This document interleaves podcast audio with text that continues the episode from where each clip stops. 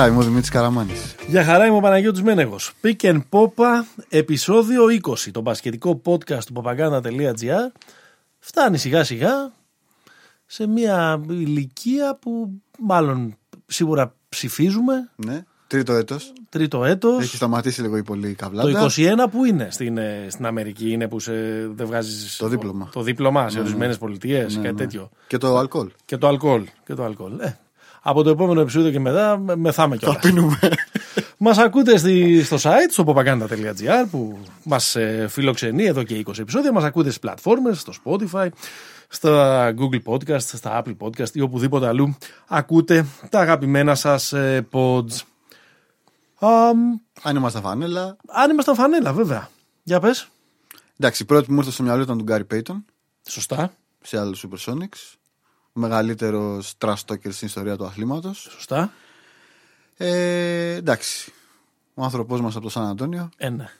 Ναι, εκεί. Ο Μανού Ginobili, ο οποίος φόρεσε μόνο μια φανέλα, κυριολεκτικά και μεταφορικά, ναι, στην καριέρα του στο NBA. Ναι. Τη φανέλα με το νούμερο 20 των Σαν Αντώνιο Spurs, περνώντας, ας πούμε, στο Πάνθεον ως.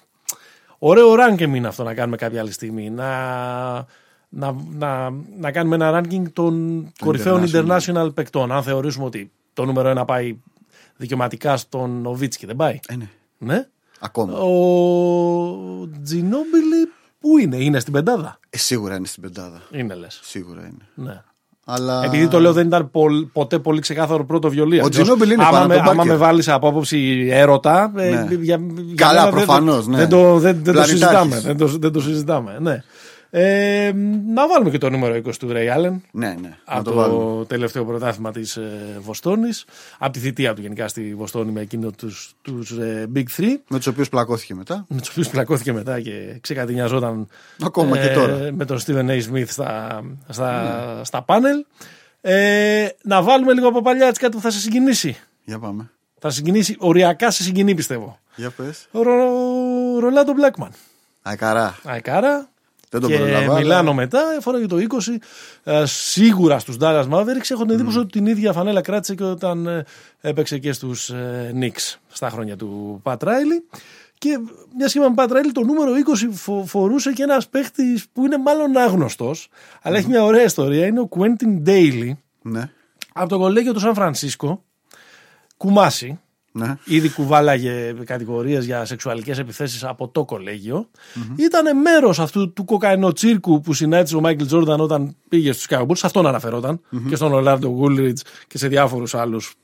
Λίγο έξαλα. Λίγο ελαφρονηθών.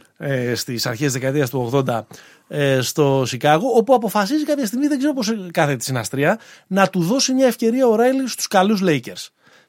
Στο δεύτερο μισό του Showtime. Στο δεύτερο μισό της δεκαετίας του 80, νομίζω 87, το 88, κάτι τέτοιο. Έψαχνε ένα αγωνιό σε έναν αναπληρωματικό point guard πίσω από το Magic. Ναι. Κάτι David Rivers, κάτι κτλ. Δεν του είχαν κάτσει. Ήθελε να έχει κάτι σταθερό εκεί που να μπορεί να βασίζεται. Πάει ο τύπος, όλοι λέγανε, μα είναι δυνατόν, αυτός είναι ψυχάκι, αυτός έπρεπε να είναι φυλακή, αυτός κτλ. Τέλος πάντων, πάει στη Χαβάη που κάνει προετοιμασία κάθε χρόνο οι Lakers. Ο τύπος στην πρώτη προπόνηση παρακοιμήθηκε και ο Pat Riley μαζί με τον Jerry West τον έβαλαν στο ίδιο αεροπλάνο και είπαν ότι εντάξει, κάπου εδώ εξαντλείται η λίγη καλή διάθεση που θέλαμε να κρατήσουμε, και τον έστειλαν πίσω. Είναι και μακαρίτσο καημένος, έφυγε στα 49 του πολύ γρήγορα. Ας αφήσουμε τώρα την προϊστορία. Πριν από λίγες ώρες είχαμε τον draft του 2020, ένα από τα πιο περίεργα νομίζω draft στην ιστορία, και γιατί μάλλον δεν έχει πολύ ταλέντο, τουλάχιστον αυτό λένε οι αναλυτές. Δεν έχει το ταλέντο, δηλαδή να ξεχωρίζει. Όχι, ενώ και σαν άθροισμα. Ναι. Έτσι λένε, στο γήπεδο θα φάνουν όλα. Και γιατί είναι και ένα draft που δεν είχαν δει πολύ τους παίχτες. Ναι. Δηλαδή είναι κάπως... Εντάξει, έχουμε φύγει από τα χρόνια που οι παίχτες έμεναν στο κολέγιο 2 και 3 και 4 χρόνια. Είμαστε στην εποχή του one and done, που το κολέγιο είναι ουσιαστικά κάτι υποχρεωτικό, από όταν άλλαξε το όριο της ηλικίας. Προπαρασκευαστικό έτος. Αλλά φέτος, με λόγω κορονοϊού και τα λοιπά, με κουτσουρεμένη τη σεζόν, υπήρχαν περιπτώσεις, μου λέγες τον Wiseman πριν, το νούμερο 2 του draft, επιλογή των Golden State Warriors, που έπαιξε 3 μάτς. Δηλαδή αυτό που είχαν να δουν οι σκάουτερς και οι διοικητικοί και το coaching staff των ομάδων ήταν τρία παιχνίδια σε ένα ας πούμε σχετικά υψηλό επίπεδο. Και ό,τι είχε παίξει, στο σχολείο. Δηλαδή τον παίχτη αυτόν πρακτικά τον είδανε ανήλικο. Ναι. Και σε ελάχιστα λεπτά πραγματικής αγωνιστικής δράσης. Αυτό καθορίζει λίγο το τι έγινε. Καθορίζει λίγο τις επιλογές και τις αξιολογήσεις νομίζω για το φετινό draft. Γιατί είναι πολλά τα λαχεία και είναι και πολύ ευρέως διαδεδομένη η λογική ότι μπορεί να υπάρξουν καταπληκτικοί παίχτες που επιλέχθηκαν στο 15, στο 18, στο 23, στο 36 και να αποδειχτούν ότι είναι καλύτεροι. Έχει πολύ μυστήριο από αυτούς που ήταν στη λοταρία ή στην πρώτη δεκάδα. Ακούω τα. Εγώ για να είμαι ειλικρινής θα το πω εξ αρχής. Θα σου δώσω τα ενία, την παγκέτα και θα πω ότι δεν έχω πολύ γνώμη. Ναι. Δεν τους έχω δει τους παίχτες. Έχω διαβάσει αρκετά για αυτούς, έχω διαβάσει τα αφιερώματα, έχω διαβάσει τις αξιολογήσεις. Άντε με ένα-δύο έχω ασχοληθεί και λίγο παραπάνω. Ήθελα λίγο με τον Λαμέλο να έχω λίγο περισσότερη άποψη, άρα έχω δει τα περισσότερα ίσως στιγμιότυπα από όλους. Οκ, τον Avdija τον ξέρουμε από την Ευρωλίγκα, αλλά τα υπόλοιπα λίγο διαισθητικά και με λίγο YouTube, όπως κάνουν τις μεταγραφές στη Super League. Ποδοσφαίρου. Κοίτα, το πρώτο είναι ότι δεν ξέραμε ποιος θα είναι νούμερο 1. Ξέραμε όμως ποιοι θα είναι οι τρεις πρώτοι. Ναι. Δηλαδή έπαιζε η σειρά. Να πούμε κιόλας. Ναι. Είναι ο Άντονι Έντουαρντς που πήγε στη Μινεσότα. Ένα shooting guard. Ναι, έτσι λίγο μπετονιέρα κατασκευή. Γερό παιδί. Ταχυδύναμο. Ναι. Αυτός ήταν στα τελευταία mock drafts, ας πούμε, το consensus νούμερο 1, ας πούμε. Ο 2 ήταν ο James Wiseman, που στην αρχή της σεζόν, αν είχα μια κανονική σεζόν και ο Wiseman έπαιζε στο Memphis και έκανε αυτά, ήταν ψιλοδεδομένο ότι αυτός θα ήταν ο νούμερο 1, ο οποίος είναι ένας 7-footer, 2-14, που ακόμα δεν έχει φτιαχτεί πολύ το κορμί του. Δεν είναι αντρικό το κορμί του. Είναι λίγο το κορμί του σαν του Jaren Jackson Jr. του Memphis. Είναι τέτοια κοψιά, μακρύς, αριστερόχειρας, πολύ αθλητικός. Τίμιος αμυντικά, με πολύ ταλέντο, με πολύ upside και επιθετικά. Είναι λίγο μια περίπτωση που, είναι ένας πολύ καλός φίλος στον draft, αλλά εντάξει, το 2020 μας τα έχουμε δει όλα. Δεν είναι κάτι, δεν είναι ούτε Jokic, ούτε κάτι τέτοιο, ας πούμε, ούτε Porzingis. Στο νούμερο 3 ο Λαμέλο Μπολ, που ήταν λίγο άγνωστος χ. Αδερφή Ανδριανόπουλη. Από νούμερο 1 μέχρι νούμερο 8, μέχρι νούμερο 9 ήταν η μετοχή του διαρκώς ανεβοκατέβαινε. Γιατί μοιάζει να έχει πάρα πολύ ταλέντο, μοιάζει να είναι διαστημικός πασέρ, αλλά έχει τα ίδια προβλήματα με τον αδερφό του στο σουτ και έχει και τον ίδιο πατέρα με τον αδερφό του που λογίζεται στα προβλήματα. Ναι, ναι. Και επίσης έχοντας παίξει μπάσκετ στη Β' Λιθουανίας και στην Αυστραλία, ακριβώς δεν μπορούμε να καταλάβουμε τι μπορεί να κάνει σε... Εντάξει, η Αυστραλία είναι ok. Ναι. Δηλαδή από τα μισά κολεγιακά νομίζω το να παίζει απέναντι στους επαγγελματίες. Ναι, απλά νομίζω δεν έπαιζε και σε τόπο ομάδα εκεί. Όχι, αλλά η Λαγουάρα, πώς τη λέγαμε. Η Λαγουάρα Φόξ. Αυτό ήταν στο νούμερο 3 για τη Σάρλοτ, την ομάδα του Μάικλ Τζόρνταν. Νομίζω ότι εκεί έκλεινε λίγο το τι περιμέναμε. Έπαιξε λίγο η σειρά. Και μετά άρχισε. Πάμε λίγο στα γρήγορα τη λοταρία. Στο νούμερο 4 είναι ο Patrick Williams, που είναι ένα τριαροτεσάρι. Ένα παιδί το οποίο δεν ξεκίνησε ούτε μία φορά βασικό στην ομάδα του. Στο κολέγιο. Και είναι στο νούμερο 4 του draft. Ναι, τον πήραν οι Bulls. Κάτι έχουν δει. Κανείς άλλος δεν ξέρει τι έχει δει ο Αρτούρας Καρνισόβας για να τον επιλέξει. Πάντως πολύ μάλλον το είχαν δει, γιατί ακουγόταν πολύ έντονα τις τελευταίες μέρες. Ακουγόταν ότι αυτός ο παίκτης θα βρεθεί στο top 10. Ναι. Αλλά... εκεί που δεν τον περίμενε κανείς. Ναι, οπότε μάλλον κάτι καλό έδειξε στα workouts, τα οποία έγιναν μέσω Zoom φέτος. Έγιναν μέσω Zoom. Δεν υπήρξε αυτή η διαδικασία της πολύ, ας πούμε, από κοντά παρακολούθησης των prospects όλο το καλοκαίρι για να καταλήξουν στο draft. Το 4 ήταν αυτός. Το 5 ήταν ο αγαπημένος μου παίχτης. Ναι. Το παλικάρι, ο Άιζα Κοκόρο. Ένα γερό παλικάρι αμυντικός, ο οποίος με την επιλογή στο νούμερο 5 πήγε στο Cleveland. Αυτό είναι το άσχημο. Τυπικά είναι 2-3, μπορεί να μαρκάρει 5 θέσεις. Είναι ένας δίμετρος guard forward, ο οποίος είναι από τους καλύτερους αμυντικούς των τελευταίων 6-7 χρόνων στο κολεγιακό επίπεδο. Να πω στους φίλους μας ακούνε ότι σε έναν ύποπτο χρόνο πριν από λίγες ημέρες του στέλνω του Καραμάνη, του λέω: να σου πω, έχεις ένα παίχτη που έχεις αγαπημένο από το φετινό draft έτσι, χωρίς να υπάρχει κάποια δικαιολογία. Μου λέει τον Άιζα Κοκόρο. Και αποδείχθηκε ότι ήταν από αυτούς που ανέβηκαν πολύ στον draft. Θα σου πω, όταν έρθει η σειρά, θα σου πω ποιος είναι ο δικός μου έτσι όμως, χωρίς λόγο. Νορίζον τον έχω επιλέξει. Ναι. Και μετά άλλες ενδιαφέρουσες επιλογές στην πρώτη δεκάδα. Νομίζω μία πρώτη παρατήρηση είναι ότι η Νέα Υόρκη κοιτάει τα άστρα και της έπεσε στα χέρια ο Όμπι Τόπιν. Αυτός είναι ο αγαπημένος μου. Ναι. Δεν θα σου το εξηγήσω μπασκετικά. Το μόνο που μου έχει με έχει τραβήξει εκεί πέρα είναι ότι λένε ότι έχει ένα πολύ ωραίο επιθετικό πλεοστάσιο. Ότι δεν είναι ένας παίχτης μόνο που μπορεί να τελειώσει, που είναι diver, που πρέπει να του τα σερβίρουν για τα βάζει. Μπορεί να τα φτιάξει και μόνος. Απλά πρωί μεσημέρι βράδυ αυτό το παιδί τον λένε νέο Αμάρε Στούνταμερ. Δηλαδή είναι ότι μοιάζει τόσο πολύ το παιχνίδι του. Ναι. Νομίζω ότι έχει πράγματα που δεν τα είχε ο Αμάρες σίγουρα στην ηλικία. Δηλαδή έχει σουτάκι, έχει κινήσεις και νομίζω ότι από αυτούς. Είναι έτοιμο υλικό ο Τόπιν. Δεν είναι δηλαδή. Είναι μεγάλη ηλικία. Ναι. Είναι 22. Και επίσης ξέχασα να πω ότι στο 6 είναι κατά άποψη μου, νομίζω ένας παίκτης που είναι το The Second Coming of Bam Adebayo. Ναι. Ο Νιέκα ο Κόγκου. Είχαμε πάρα πολλούς είτε Νιγηριανούς είτε Νιγηριανής καταγωγής σε αυτό το draft. Πάρα πολλούς. Πάνω από 10. Όχι πολλούς Ευρωπαίους. Οπότε πάμε στο νούμερο 7. Κίλιαν Χέις.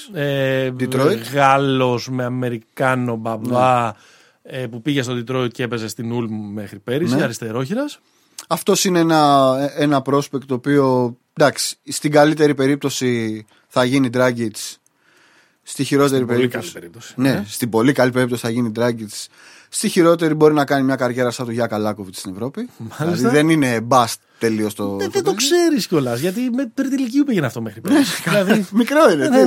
Τώρα είναι. Μουστάκι δεν έχει. Δηλαδή το παιδί τηλεκπαίδευση είναι στο σαλόνι, δεν πιάνει και το Webex. Δηλαδή είναι 18 χρονών αυτός, έτσι δεν είναι? Ναι. Και κάπου διάβαζα και λέει ότι επένδυσε πάρα πολύ και η Ούλμ σε αυτόν, δίνοντάς του πλήρως τα κλειδιά παρά την πολύ μικρή του ηλικία πέρυσι, για να παίξει καλά, να κάνει νούμερα, να αποκτήσει παραστάσεις, χωρίς να έχει κάποιο ακριβώς άμεσο οικονομικό όφελος, δηλαδή να τον αγοράσουν από την Detroit, αλλά επειδή αυτό σαν στρατηγική που έχουν αποφασίσει είναι να κάνουν την Ούλμ ένα εργοστάσιο παρασκευής παικτών για το NBA. Πολύ ενδιαφέρον. Ωραίο πλάνο. Αυτό. Με δεδομένο ότι είναι μια συζήτηση ότι πια τα κολέγια δεν παίζουν ρόλο. Ναι. Πώς γίνουν οι ευρωπαϊκοί σύλλογοι, κάτι τέτοιο. Μπορεί.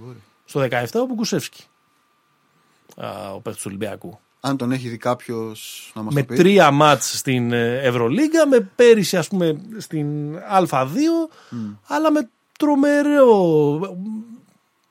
Με τρομερό upside, λένε όσοι τον έχουν δει. Πολύ μακρύς, πολύ καλή τεχνική και πολύ καλό shoot και, για το ύψος του και για την ηλικία του. Πολύ καλός στο παιχνίδι 2-2. Μπορεί να παίξει και ως χειριστής και να απειλήσει. Λένε, και θα μην ξεχνάτε ότι αυτός που είναι MVP εδώ και 2 συνεχόμενα χρόνια δεν έχει παίξει δεν έπαιξε ποτέ στη ζωή του ούτε ένα μάτς Ευρωλίγκας ούτε ένα μάτς στην Α1. Νομίζω με τον Μπουκουσεύσκι λειτουργήσε πάρα πολύ ο φόβος του Γιάννη. Δηλαδή μην μας φύγει κάποιος που παίζει σε ένα πρωτάθλημα στην Ελλάδα, δεν είναι επαγγελματίας και τέτοια. Λοιπόν. Αλλά αυτός θέλει μια τριετία, ας πούμε, για να. Καταρχάς το σώμα του είναι παιδιού. Κοίτα να σου πω κάτι. Το ύψος του. Είναι παιδιού, αλλά και ο Πορζίνγκης όταν πήγε στη Νέα Υόρκη. Εντάξει, είχε πολύ περισσότερη εμπειρία και από τη Μάλαγα, δηλαδή από την επαγγελματική λίγα. Τη Μάλαγα ή τη Σεβίλη. Δεν θυμάμαι που ήταν ο Πορζίνγκης. Νομίζω στη Σεβίλη. Αλλά τέτοιο ήταν. Ελιανός ήταν κι αυτός πολύ. Δεν ξέρω. Μπορεί ο Μπουκουσεύσκι να μας βάλει τα γυαλιά και το παιδί να μπει σε ένα χρόνο και να κάνει παπάδες. Αλλά φαίνεται αυτή τη στιγμή ότι δεν είναι NBA material. Ναι. Λοιπόν, για να γυρίσουμε στην πρώτη δεκάδα, ο Ντένι Αυντίγια είναι χαμηλά για. Σεβίλη ο Πορζίνγκης. Σεβίλη. Ναι. Ήταν ο Ντένι Αυντίγια σχετικά με την αξία και τις παραστάσεις και όλα αυτά και το πόσο.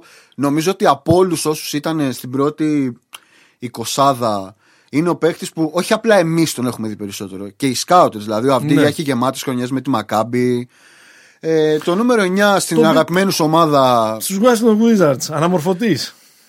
Είναι μια περίεργη εξέλιξη για τον Deni Avdija. Βρίζουν πολύ τους Knicks. Λέει, έμεινε μέχρι τόσο χαμηλά ο Avdija και δεν τον πήρατε. Εντάξει. Για να πάρετε τον Ντόμπιν που έχετε τον Julius Randle σε εκείνη τη θέση. Και τον Julius Randle και τον Portis και τον Dash Gibson. Ναι. Γενικά μια πεντάδα με τεσσάρια βγάζουν. Ναι. Αλλά εντάξει, εγώ θα τους δώσω ένα μπόντο, ρε παιδί μου. Εσύ είσαι της άποψης ότι στον draft, αυτή είναι η αιώνια φιλοσοφική ερώτηση. Παίρνουμε τον καλύτερο παίχτη. Παίρνουμε τον καλύτερο παίχτη ή αυτό μας χρειάζεται. Παίρνουμε τον καλύτερο παίχτη. Ναι. Έτσι. Αμερικάνος. Δεν κοιτάσαι, δεν είσαι τώρα. Όχι. Να κοιτάξουμε να μπαλώσουμε για την επόμενη σεζόν. Δηλαδή. Πρόσες. Δεν είναι απλά προς, δηλαδή αυτό που έχει συμβεί. Πόσα σαμπούι πρέπει να συμβούν. Πόσα λουκαντόντσις πρέπει να συμβούν. Με το που λέω τη λέξη process βαράει 20 δεσιμπέλ παραπάνω. Δηλαδή πόσα τέτοια πρέπει να συμβούν. Είμαστε τηρώντας κάθε μέτρο. Όλα τα υγειονομικά πρωτόκολλα. Στο στούντιο The Cave και προφυλασσόμαστε από τις πανδημίες, από τον κορονοϊό. Και από το δαίμονα της κονσόλας. Μας προστατεύει ο κύριος Σακελών. Κοίτα, φαίνεται και στο γράφημα. Φρουρός. Ότι μας προστατεύεις. Όχι ότι έχει κάνει έκρηξη εκεί πέρα. Για να μην πιάσουμε τώρα ένα-ένα να τα λέμε όλα. Μου πες και πριν ότι πιστεύεις πολύ το pick των Spurs στο νούμερο 11, τον Devin Vassell, ο οποίος αυτός είναι Βιλανόβα. Vassell. Αυτός ήταν, όχι, ένα πιο μικρό. Vanderbilt είναι ο επόμενος, ο Nesmith. Ναι. Που είναι νομίζω τα τρία τέσσερα όμορφα πικ που έχω ξεχωρίσει. Για δώστα. Ο ένας είναι ο Vassell. Mm-hmm. Στους Spurs νομίζω είναι Tamam. Florida State. Tamam είναι ο Vassell. Και ειδικά και όσον αφορά το ταλέντο, αλλά και ότι λείπει αυτή τη στιγμή από τους Spurs και θα πάει εκεί πέρα στην καλύτερη ομάδα από πλευράς καλλιέργειας, ταλέντου, ανάπτυξης και τέτοια. Πάρα πολύ καλή επιλογή, η επιλογή της Βοστόνης για τον Nesmith, που είναι ο καλύτερος σουτέρ και σκόρερ. Ήταν ο καλύτερος σουτέρ και σκόρερ αυτού του draft. Αυτό είναι μια περίπτωση που νομίζω. Στο 14. Ναι, ακριβώς. Που παίρνει ένα παίχτη, νομίζω, για να τον βάλει στο rotation. Ναι. Δεν τον παίρνει για να τον αναπτύξει στην πορεία και τέτοια. Μιλάμε για ένα παιδί το οποίο σούταρε κοντά στο 47-48% στα τρίποντα, χωρίς πάλι να λέμε ότι, πώς το λένε, δεν είχε πολλά παιχνίδια, δηλαδή. Ναι. Και μετά τα δύο επόμενα picks που τα θεωρώ υπέροχα. Φυσικά το ένα θα ήταν τον Miami Heat. Ναι. Δεν υπήρχε περίπτωση ο Pat Riley να μην πάρει, από τη στιγμή που έπεσε στα χέρια του στο νούμερο 20, ο κύριος με το όνομα Precious Achiuwa. Που είναι, για να πούμε, είναι ο άνθρωπος που όταν ο James Wiseman. Ο πολύτιμος Ατσίδας. Ναι. Όταν ο James Wiseman είπε στο Memphis ότι εγώ, παιδιά, δεν παίζω. Mm-hmm. Εντάξει. Ο Precious ήταν ο αντικαταστάτης του στην πραγματικότητα. Στο ίδιο κολέγιο. Τελείωσε τη χρονιά με double-double. Είναι μια μπετονιέρα με πόδια. Πολύ δυνατό παιδί, μοιάζει πολύ στο σωματότυπο, είναι ακόμα πιο φαρδής από τον Αντεμπάγιο.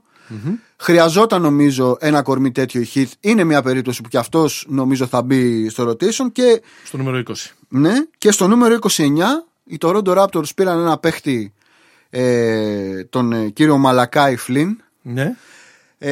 Ο οποίος μοιάζει πάρα πολύ στα χαρακτηριστικά και στον τρόπο παιχνιδιού και στο upside, νομίζω, με τον Fred VanVleet. Να δεις που κάποτε θα μας πούν και Μαλακάι. Παιδιά, γράφεται. Πώς είναι μαλάτσι αυτό. Μαλακάι, είσαι σίγουρος.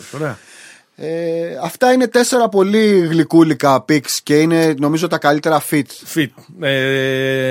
Τι μας έλειπε, τι πήραμε. Θέλουμε ένα παιδί να σουτάρει. Με την όποια αίρεση μπορεί να υπάρχει πάντα όταν παίρνεις ένα παιδί 19-20 χρονών και πας να το βάλεις στο λάκκο με τους σαρκοφάγους επαγγελματίες. Και μιλάμε, οι ομάδες αυτές, δηλαδή, αν εξαιρέσεις το Σαν Αντώνιο, που το Σαν Αντώνιο δεν είναι καμιά ομάδα που θα κάνει tanking, αλλά οι άλλες είναι contenders, δηλαδή είναι το Μαϊάμι, η Βοστόνη και το Τορόντο. Άρα υπάρχουν και απαιτήσεις. Ναι. Ωραία. Υπάρχει κάποιος που μπορούμε να πούμε ότι είναι ο νικητής του draft, ας πούμε, ο winner της βραδιάς. Κοίτα. winner της βραδιάς υπάρχει, ναι. Όχι του draft, της βραδιάς του draft, αλλά μπορούμε να το πούμε σε λίγο αυτό. Okay. Ποιος άνθρωπος ήταν ο νικητής. Νομίζω ότι αν μπορούσαμε να βαφτίσουμε νικητές, εγώ θα έλεγα τρεις ομάδες. Η μία είναι η Knicks που τους έπεσε ένας παίχτης στο 8 που είναι καλύτερος από... Δηλαδή σε ένα άλλο draft μπορεί να μην. Άρα τον πιστεύεις το δικό μου που δεν ξέρω γιατί τον πιστεύω. Ναι, τον πιστεύω, τον Όμπι. Okay. Τυχερή ήταν η Knicks ή ναι. Οι Kings που τους έπεσε στο νούμερο 12 ο Ταϊρής Χαλιμπέρτον, ένας παίκτης που στα περισσότερα projections ήταν για top 5. Ναι, αυτός λέει ότι είναι πολύ καλός, πολύ μυαλωμένος, ναι. Όριμο παιδί, αυτό.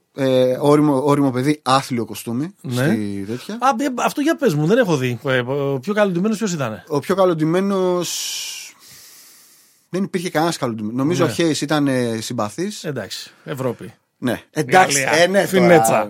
Ναι. Ο Χαλιμπέρτον ήταν σε άθλια κατάσταση. Δηλαδή φοράγε ένα φλωράλ γαλάζιο με ένα παπούτσι. Τύπου Τάιλερ Χίρο. Σουέντ. Όχι ρε, το Χίρο ήταν σκούρο. Ήταν πιο. Δηλαδή με το Χίρο εντάξει, πες στον πολύ κόσμο δεν το βλέπεις. Ο άλλος φαινόταν από το διάστημα. Ναι.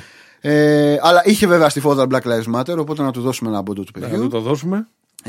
Και η τρίτη ομάδα που νομίζω παίρνει πολύ μεγάλο, πολύ υψηλή βαθμολογία σε αυτό το draft είναι οι Pistons. Okay. Οι οποίοι κάνανε στα BAM κάποιες κινήσεις με το trade, δώσαν τον Gennard, έγινε εκεί μια καραμπόλα και κατάφεραν να έχουν 3 picks στα πρώτα 20. Okay. Δηλαδή και διάλεξαν, πήραν τον Killian Hayes που είπαμε στο 7. Πήραν ένα πολύ καλό πεντάρι στο νούμερο 16 τον Isaiah Stewart και πήραν και έναν άλλον τον οποίο δεν τον έχω δει, δεν έχω ιδέα, αλλά διάβασα ότι είναι από τους πιο αξιοπρεπείς 3D παίκτες που κυκλοφόρησαν στο draft, τον Sadiq Bey στο 19. Ναι. Άρα έβαλαν 3 πιτσιρίκια, να το πω έτσι, και νομίζω ότι ίσως στις επόμενες μέρες θα προσπαθήσουν να σπρώξουν και τον Blake Griffin κάπου για να πάνε σε μια διαδικασία λίγο. Το Blake Griffin που κανείς δεν θέλει να τον πάρει. Ναι, γιατί έχει 35 εκατομμύρια συμβόλαιο και... Μάλιστα.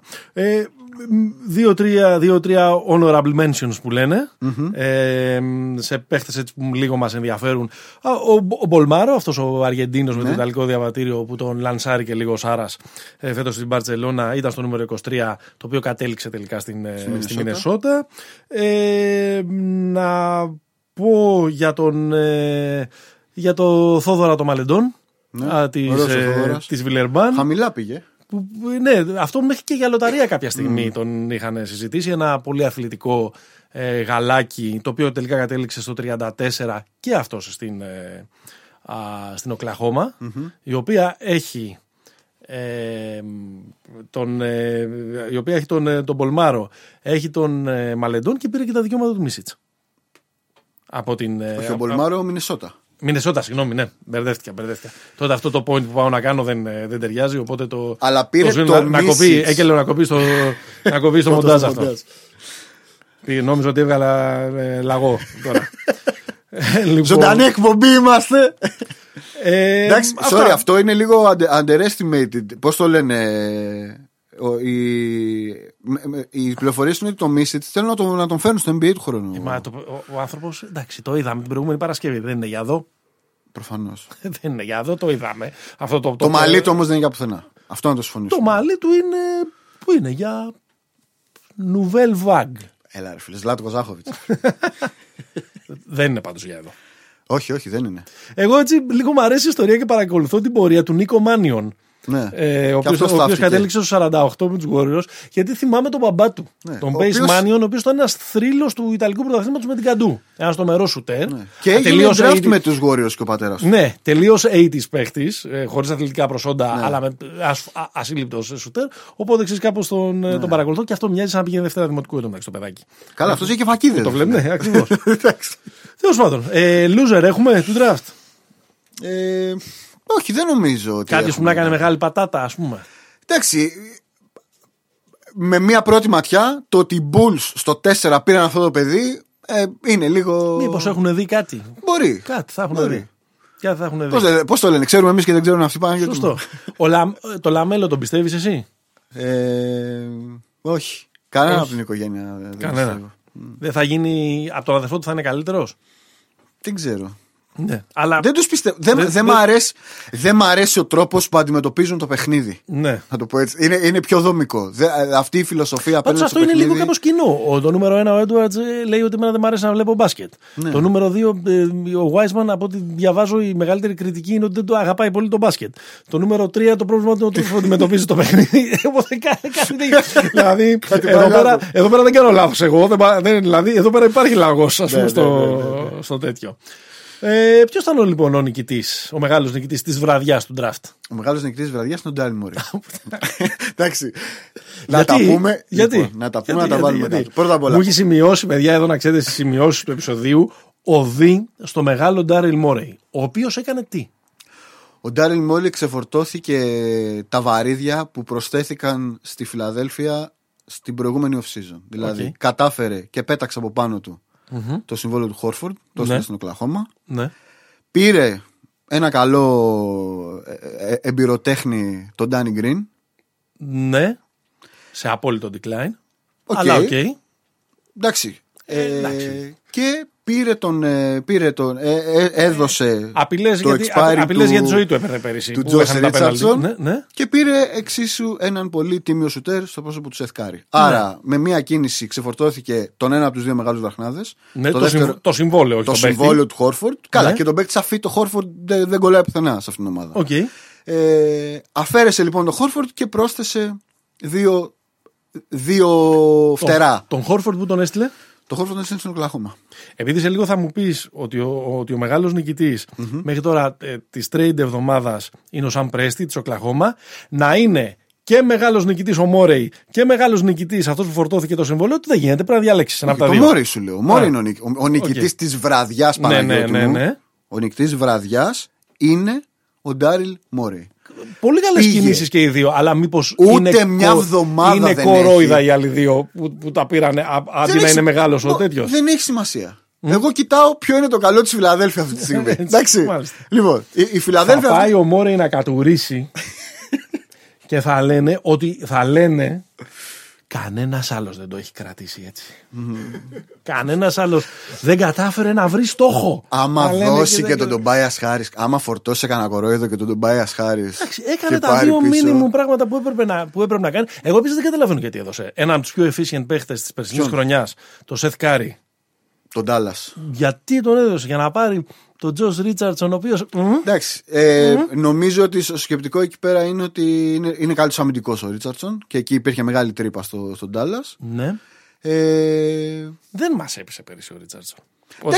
Όταν προσπάθησε να κάνει έτσι. Θυμίσου όμως το Ρίτσαρντσον του Μαϊάμι. Ναι, αλλά το Μαϊάμι, το περιβάλλον. Ναι. Εντάξει, και τον Ντάλλας έχει σοβαρό μαγαζί είναι. Ναι. Δεν είναι καφενείο. Ναι.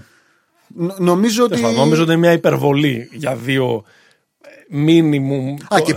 Και πήρε και ωραίο γκαρντάκι, το Μάξεϊ από το Κεντάκι. Πού τον έχεις δει, μωρέ, το Μάξεϊ από το Κεντάκι? Εντάξει, αυτόν τον έχω. Ρε φίλε, Κεντάκι είναι, τους άλλους που παίζουν. Είναι καλύτερος από το Μίσιτς που έδωσε τα δικαιώματά του? Όχι, βέβαια. Άρα τι συζητάμε? Εντάξει, κάποια στιγμή η Φιλαδέλφια είχαν δώσει και τα τέτοια, τα draft rights, πώς το λένε, του Γιώργου Πρίντεζη. Και αυτό είναι μεγάλο λάθος, να το καταγράψουμε. Γι' αυτό στη θητεία του. Δεν έπαιξε ποτέ. Στη θητεία του, πώς το λένε, Γιώργος... που τον κράζεις, πες το όνομά του, του Χίνκι. Του Χίνκι, ναι. Θα μιλήσουμε τώρα για τον. Θα πλέξει το εγκόμιο του Πρέστη τώρα ή αργότερα? Του Σαν Πρέστη, του general manager της Οκλαχώμα. Στην πορεία. 17 draft pick μέχρι το 2027 έχει μαζέψει. Μέχρι το 26. Έχουν δύο από τους κολλητούς μου, έχουν κάνει γιους τον τελευταίο χρόνο. Θα προλάβει να τους διαλέξει. Ναι. Μέχρι τότε. Ναι. Παιδιά, και όσοι σκέφτονται, πάτε μπροστά. Εν τω μεταξύ, είναι καταπληκτικό ότι θα παίξει όλη αυτή η. Δηλαδή, είναι ζήτημα χρόνου. Σε 2-3 podcast θα δώσει σημειώσεις οδύ στο μεγάλο Σαν Πρέστη.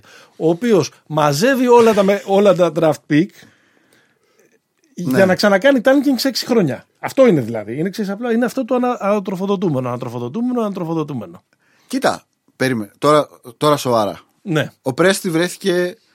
Ο Πρέστη έχει κάνει το μεγαλύτερο έγκλημα, ναι, των τελευταίων δεκαετιών στο NBA. Ποιο είναι αυτό? Με το Harden στην Οκλάχωμα. Με το Harden στους Rockets. Αφού δεν μπορούσαν να το πληρώσουν. Παιδί μου, άστο τώρα. Μιλάμε. Είναι μικρή αγορά. Δεν θα πάρει ποτέ πρωτάθλημα. Περίμενε. Έχεις. Εκ των αποτελεσμάτων, ναι, είναι τρία παιδιά που βγήκαν MVP. Και έχεις δώσει τον έναν. Ναι. Πάμε παρακάτω. Ο Πρέστη βρέθηκε σε μια κατάσταση. Γιατί έχει μαζέψει τα πίκο Πρέστη. Του ζήτησε να φύγει ο Westbrook, του ζήτησε να φύγει ο Τζόρτζ. Είναι ένα κάπως επιβεβλημένο τάνκινγκ, παρότι έφτιαξε μια καταπληκτική ομάδα πέρυσι. Θα του το δώσεις αυτό. Θα του το δώσω. Αλλά γιατί διώχνει τον προπονητή που ψήφισε για καλύτερο της χρονιάς. Εντάξει, αυτό είναι άλλη. Και παίρνει ένα που δεν μπορούμε να πούμε το επώνυμό του. Πώς τον λένε αυτόν, λοιπόν, το ξεχάσαμε αυτό. Ντενιό, κάπως έτσι. Ναι, Ντενιό. Δύο φίλοι. Από την Κοκκινιά. Δύο φίλοι τη βρήκανε την προφορά. Ναι. Αρκετοί άλλοι μας έστειλαν πράγματα τα οποία τα διασταυρώσαμε και δεν ήταν έτσι. Κάτι Ντενιό, κάτι Ρενό έγραψε ένας. Ναι. Εντάξει. Δεν ξέρω αν η απόφαση ήταν μόνο του Πρέστη. Ναι. Ή αν ο Ντόνοβαν ήθελε να πάει σε μια κανονική πόλη. Μήπως δεν ήθελε να συμμετέχει σε ένα τέτοιο είδους rebuilding που θα πάρει χρόνια, ίσως, λέω εγώ τώρα. Κοίτα, άμα δεις όμως το υλικό που υπάρχει. Επειδή μου ξέρεις τι σκεφτόμουν εγώ. Επειδή υπάρχει όλη αυτή η ιστορία και επειδή θα μας τα ζαλίσετε και με το process του. Ποιοι είμαστε εμείς, αγόρι μου. Θα μας τα ζαλίσετε με το process του Πρέστη όλα τα επόμενα χρόνια. Θέλω να μου πεις αν υπάρχει μία ομάδα η οποία αυτή τη στιγμή από τις top του NBA που να έχει φτιαχτεί με αυτόν τον τρόπο. Με ποιο τρόπο, με το να μαζεύει πίξ, να κάνει ηθελημένο τάνκινγκ και αυτό τέλος πάντων να έχει αποδώσει. Περίμενε. Εδώ δεν μιλάμε. Δηλαδή, μισό λεπτό. Οι Lakers δεν έχουν φτιαχτεί με αυτόν τον τρόπο. Οι πρωταθλητές. Οι Clippers που μπορεί να απογοήτευσαν, αλλά τέλος πάντων. Το πιο κοντινό που μαζέψανε πίξ είναι η Βοστόνη. Ακριβώς. Δηλαδή το Τορόντο, το Μαϊάμι που έχουν φτιάξει καταπληκτικές ομάδες, τις έφτιαξαν τις ομάδες, τις ανέπτυξαν. Ναι. Βρήκαν παίχτες στο δεύτερο γύρο, πήραν τα περισσεύματα, ξέρω εγώ, άλλων, έβγαλαν από το πουθενά Βρετανούς μπασκετμπολίστες κτλ. Δηλαδή πουθενά δεν υπάρχει ένα σύγχρονο παράδειγμα του μαζεύουμε και αυτοδικαίως, επειδή είναι ψηλά πικ, αυτόματα μετατρέπονται σε καταπληκτική ομάδα. Ούτε μένει να το δούμε, ξέρω εγώ, λίγο στη Νέα Ορλεάνης, ίσως αυτό που έχουν δύο ψηλά πικ των τελευταίων χρόνων. Τον Ζάιον και τον Λόντζο. Πιο πολύ κολοφαρδία ήταν, δεν ήταν τάγκινγκ. Ναι, έστω να σας το δώσω, ρε παιδί μου. Όχι. Στους προσεσίστας. Πάμε. Ωραίο, το προσεσίστας το κρατάμε. Αδικείς λίγο το Σαν Πρέστη. Ναι. Εγώ θα. Δεν τον αδικό γιατί έχει φτιάξει αυτή την καταπληκτική ομάδα πέρυσι και γιατί καταλαβαίνω ότι δεν έχει άλλη, άλλη επιλογή. Απλά δεν ξέρω γιατί πρέπει να το κάνουμε τόσο μεγάλο θέμα. Περίμενε. Νομίζω ότι ο Πρέστη πάει να κάνει άλλο πράγμα από το Χίνκι. Δεν πάει να κάνει bottom out. Mm-hmm. Θα κρατήσει ένα πυρήνα για να μπορεί να είναι κάπως ανταγωνιστικός. Ναι. Και τα picks του πιθανότατα να τα χρησιμοποιήσει για ανταλλαγές. Ναι. Δεν νομίζω δηλαδή να κάνει. Δεν θα φτιάξει μια ομάδα την Εθνική Ελπίδων. Δεν νομίζω να κάνει τόσο aggressive, ρε παιδί μου, για να του κάτσουν τα νούμερο ένα των επόμενων. Τέτοια εδώ μεταξύ καούρα για τον Πρέστη, ούτε γυναίκα του. Θα έχει. Ωραία. Τι θες να πάμε να αξιολογήσουμε λίγο τα trades που έχουν γίνει αυτή την εβδομάδα. Και να μου προτείνεις μερικά αυτά που έχεις φανταστεί, γιατί είμαι σίγουρος ότι δουλεύεις εκεί τις μηχανές του ESPN και τα λοιπά. Σε φαντάζομαι. Με το ένα χέρι να φτιάχνει μια φοβερή Ιαπωνέζικη ομελέτα, ξέρετε, ο Καραμάνης. Με το ένα χέρι και με το άλλο χέρι να φτιάχνεις ανταλλαγές στη μηχανή εκεί του ESPN. Καταρχάς, Μενεγέ, το ότι το κέικ. Το κέικ ατμού το ονομάζει ομελέτα, δείχνει το ποιόν σου και τη λαϊκή καταγωγή σου. Και τη βλαχιά σου. Νόμιζα ότι είχε πει ομελέτα, ρε παιδί μου. Εντάξει, με συγχωρείς. Εντάξει, το παίρνω πίσω. Κοίτα, είμαι απογοητευμένος που δεν έγινε σκοτωμός με κάποια μεγάλα trades. Γιατί είχα χαϊπαριστεί, είχα πιει 3 καφέδες, ήμουνα σε φάση τώρα τι μου λέτε τώρα. Ναι, Κίλιαν Χέις και τέτοια που δώστε μου Bradley Beal στους Lakers. Αυτό μπας και θα μείνει εκεί πέρα στην Washington. Θα μου πεις σε λίγο. Λοιπόν, έχεις έτοιμα. Το καλύτερο trade. Ποιο το αγαπημένο σου μέχρι στιγμής? Ναι. Εντάξει, του Holiday στους Bucks. Ναι. Γιατί είναι και το πιο, meaningful. Δηλαδή είναι αυτό που σηματοδοτεί σε έναν contender μια πολύ σημαντική αλλαγή. Και του Shredder είναι, αλλά νομίζω του Holiday. Αν συνεχίσεις με τα meaningful και τα contender, βγάζω Μπαμπινιώτη. Ναι, sorry. Και τροφοδιανομέα. Νομίζω του Holiday είναι win-win, γιατί το ένα win είναι ο Holiday, το άλλο win είναι ότι έφυγε ο Μπλέτσο. Ναι. Και αυτό, δηλαδή, πώς το λένε, ρε παιδί μου, είναι το Λευτέρη Μποχορίδη. Πραγματικό Είναι μια ανάσα αξιοπρέπειας. Μια πραγματική βελτίωση. Ναι. Είναι μια βελτίωση ουσιαστική, εμπράκτη. Ναι. Βέβαια, μεγάλος David Griffin τους έκδισε, τους πήρε ο GM των Pelicans ό,τι είχαν και δεν είχαν. Τους πήρε 3 πικ, τους πήρε όσα μπορούσε να τους πάρεις σε κάθε περίπτωση. Ναι. Εγώ στο συγκεκριμένο trade τους Bucks βλέπω νικητές. Ναι, παρότι τους πήρε, ναι. Απλά... Αυτό που δεν καταλαβαίνω είναι γιατί έπρεπε να τους χδίσει ο Γκρίφιν, γιατί έπρεπε να το συζητάμε, ενώ θα μπορούσαν από πέρυσι να είχαν υπογράψει τον Μπρόγκτον. Καλά, αυτό δεν είναι πρόβλημα του Γκρίφιν, είναι πρόβλημα του Λάσερ, του ιδιοκτήτη των Μπακς. Ακριβώς, δηλαδή θέλω να πω και μεταξύ του Μπρόγκτον και του Holiday διαφορετικού τύπου παίχτες. Εντάξει. Αλλά ξέρω εγώ, μπορεί Δευτέρα με Τετάρτη να σου λέω ότι είναι καλύτερος ο ένας και Πέμπτη με Κυριακή να σου λέω ότι είναι καλύτερος ο άλλος. Είναι... Ακριβώς. Άλλα πράγματα δίνουν, αλλά είναι περίπου στο ίδιο επίπεδο. Σε αυτό το επίπεδο, ναι. Είναι στο επίπεδο, δεν ξέρω, 20 με 30, να το πούμε έτσι. Ωραία. Αυτή είναι μια κίνηση που έκαναν οι Bucks. Η άλλη κίνηση ήταν που έφεραν το μεγάλο, τον καλό Μπογδάνο, τον Μπογδάνο Μπογδάνοβιτς. Σωστό. Λοιπόν, που. Τον έφεραν από το Σακραμέντο σε μια ιστορία που τουλάχιστον έχουμε μπει να γράψουμε. Είναι λίγο περίεργη. Τους είπε ο Μπογκδάνοβιτς ότι ρε παιδί μου, εσείς έχετε κάνει την ανταλλαγή, αλλά εμένα δεν με έχετε ρωτήσει γιατί δεν ξέρω πόσα θα παίρνω. Τώρα δεν ξέρουμε αν είναι θέατρο, αν είναι πραγματικότητα, αν το κάνουν λίγο γιατί έχουν παραβιάσει ενδεχομένως κάποιους κανονισμούς.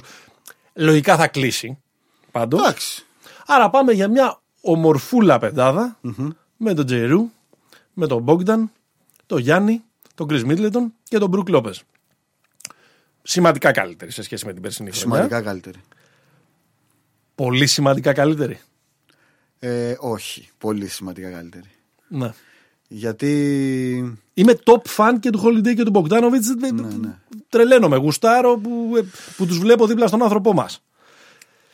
Φοβάμαι ότι ήθελε star. Είναι μια πολύ ωραία φράση που έχει πει ο Bill Simmons που λέει ότι four quarters doesn't make a dollar. Στην περίπτωση των Bucks οι δύο ok, πολύ καλοί παίκτες δεν κάνουν ένα star. Ναι. Αυτό είναι, μιλάμε για αυτή την περίπτωση. Ναι. Αλλά σε κάθε περίπτωση θα είναι καλύτερη από πέρυσι. Θα είναι καλύτερη. Αλλά νομίζω ότι και πάλι σίγουρα το πλωστάσιο γύρω από τον Γιάννη γίνεται πολύ πιο πλήρες. Ναι. Δεν θα υπάρχει όμως αυτό το rotation που υπήρχε, ένα rotation με 8-9 παιχτών που βέβαια στα playoff πήγε περίπατο. Δηλαδή DiVincenzo. Να στο πω διαφορετικά. Γιατί έφυγε και ο DiVincenzo. Ναι. Πάει στο Σακραμέντο. Στη δυναμό Μόσχας του. Στη ποδοσφαιρική δυναμό κάποτε που απορούσαμε γιατί είχε πάει ο Σεϊταρίδης εκεί πέρα, θυμάσαι. Οι Bucks του 21, έτσι όπως τους φανταζόμασταν, θα κέρδιζαν το Μαϊάμι του 20. Το Μαϊάμι του 20. Το φετινό. Δεν νομίζω κανείς από την Ανατολή μπορεί να κερδίσει. Το τουνό. Όχι. Όχι λες. Όχι. Αλλά το Μαϊάμι του 20, μάλλον οι Bucks του 21 με το Μαϊάμι του 21, ξέρω, χωρίς Dragic, ναι. Το συζητάω. Ναι, σίγουρα. Σαφέστατα. Τι βλέπουμε για το... Τι ψυχανεμίζεσαι για το μέλλον του Γιάννη? Εντάξει, έχουν κάνει κάποιες έμπρακτες κινήσεις. Ότι μεγάλε θα το φτιάξουμε το πράγμα. Ναι. Εδώ πέρα. Για να μην. Να πούμε πρώτα ποια είναι η κατάσταση. Ναι. Η κατάσταση είναι η εξής. Το συμβόλαιο του Γιάννη τελειώνει το καλοκαίρι του 2021 και είναι eligible, διαθέσιμος για Supermax. Το Supermax θα είναι κάπου στα 220 εκατομμύρια. Ναι, γιατί έπεσε το ανώτατο. Πόσο χρημάτων μπορεί να πάρει, 220 εκατομμύρια για 5 χρόνια. Αλλά παίζει το εξής twist, αγαπητοί φίλοι και αγαπητέ Παναγιώτη. Αυτό πότε πρέπει να το υπογράψει? Μπράβο. Το συμβόλαιο αυτό, το Supermax, πρέπει να το υπογράψει μέχρι μία μέρα πριν την έναρξη σεζόν, δηλαδή 21 Δεκεμβρίου. Τη μεγαλύτερη νυχτά του χρόνου. Ή, αν δεν το κάνει τότε, δεν μπορεί να το υπογράψει κατά τη διάρκεια της σεζόν. Πρέπει να περιμένει το καλοκαίρι. Άρα οι Bucks δεν μπορούν να ποντάρουν σε ένα σενάριο το οποίο λέει ο Γιάννης, παιδιά δεν το υπογράφω τώρα, κάτσε να δούμε πώς θα πάει. Ξεκινάμε 25-0. Άρα έμπρακτα, αδερφέ, έχουμε μαδάρα, υπέγραψε. Δεν παίζει αυτό. Αυτό είναι το μεγαλύτερο πρόβλημα των Bucks. Τώρα, μέχρι τις 21 Δεκεμβρίου, οι διαρροές, φήμες λένε, sources say, ότι ο Γιάννης είναι πολύ κοντά στο να υπογράψει. Okay. Και να κλείσει, ας πούμε, τη συζήτηση. Αυτό σημαίνει ότι θα είναι για πάντα εκεί? Όχι, σε καμία περίπτωση. Δεν σημαίνει όταν βγήκε η δηλαδή το υπογράφει 21 Δεκεμβρίου. Το υπογράφει. Πολύ ωραία. Και δεν πάει, μπορεί να φύγει. Και πάει να παίξει με τον Λιάμ. Ναι. Και του χρόνου έρχεται κάποιος άλλος. Δεν μπορεί να φύγει τον επόμενο χρόνο. Ναι. Πρέπει να παίξει. Δεν θυμάμαι αν είναι 1 ή 2 χρόνια. Ναι. Αλλά μετά είναι κανονικά. Είναι tradable. Δηλαδή, ναι. αν πει θέλω να φύγω, θα φύγει. Okay. Απλά κάποια ομάδα πρέπει να πάρει αυτό το πολύ μεγάλο συμβόλαιο. Okay. Καλύφθηκα. Αν ο Γιάννης την υπογράψει ναι. με αυτά που έκαναν οι Bucks τώρα. Δίνοντας ό,τι πικ έχουν. Σωστά τα έκαναν όλα γιατί δεν υπάρχουν επιλογές. Ναι. Εντάξει. Αν ο Γιάννης δεν υπογράψει, οι Bucks έχουν καταστραφεί. Δηλαδή θα μιλάμε για μια. Δεν θα μπορεί να γίνει το να υπογράψει. Sign and trade. Ναι, το επόμενο καλοκαίρι. Μπορεί να γίνει. Ναι. Άρα κάτι θα πάρουν ρε, πίσω. Εντάξει, το Γιάννη θα δώσουν. Αυτό είναι στην καλή προαίρεση του Γιάννη όμως. Ναι. Αν ο Γιάννης πει δεν υπογράφω, ναι. όχι sign and trade. Δεν υπογράφω, ρε παιδί μου. Έχει φύγει ποτέ παίκτης τέτοιου βελληνικούς χωρίς sign and trade τα τελευταία χρονιά? Ο Ντουράντ. Σωστό. Το 16. ναι, έχεις δίκιο. Το 16. Ναι, ως free agent, ναι. Ο Ντουράντ τους παράτησε. Δεν είχε γίνει trade, σωστό. Έχεις δίκιο. Και έτσι είχε φύγει και για το Μαϊάμι ο Λεμπρόν. Ναι. Και το αντίστροφο μετά. Και εντάξει, και ο Λεμπρόν έτσι αλλάζει ομάδες πλέον, αλλά είναι ο Λεμπρόν υπέγραφε μονοετή συμβόλαια. Ναι, τώρα βέβαια με τους Lakers έχει μεγάλο.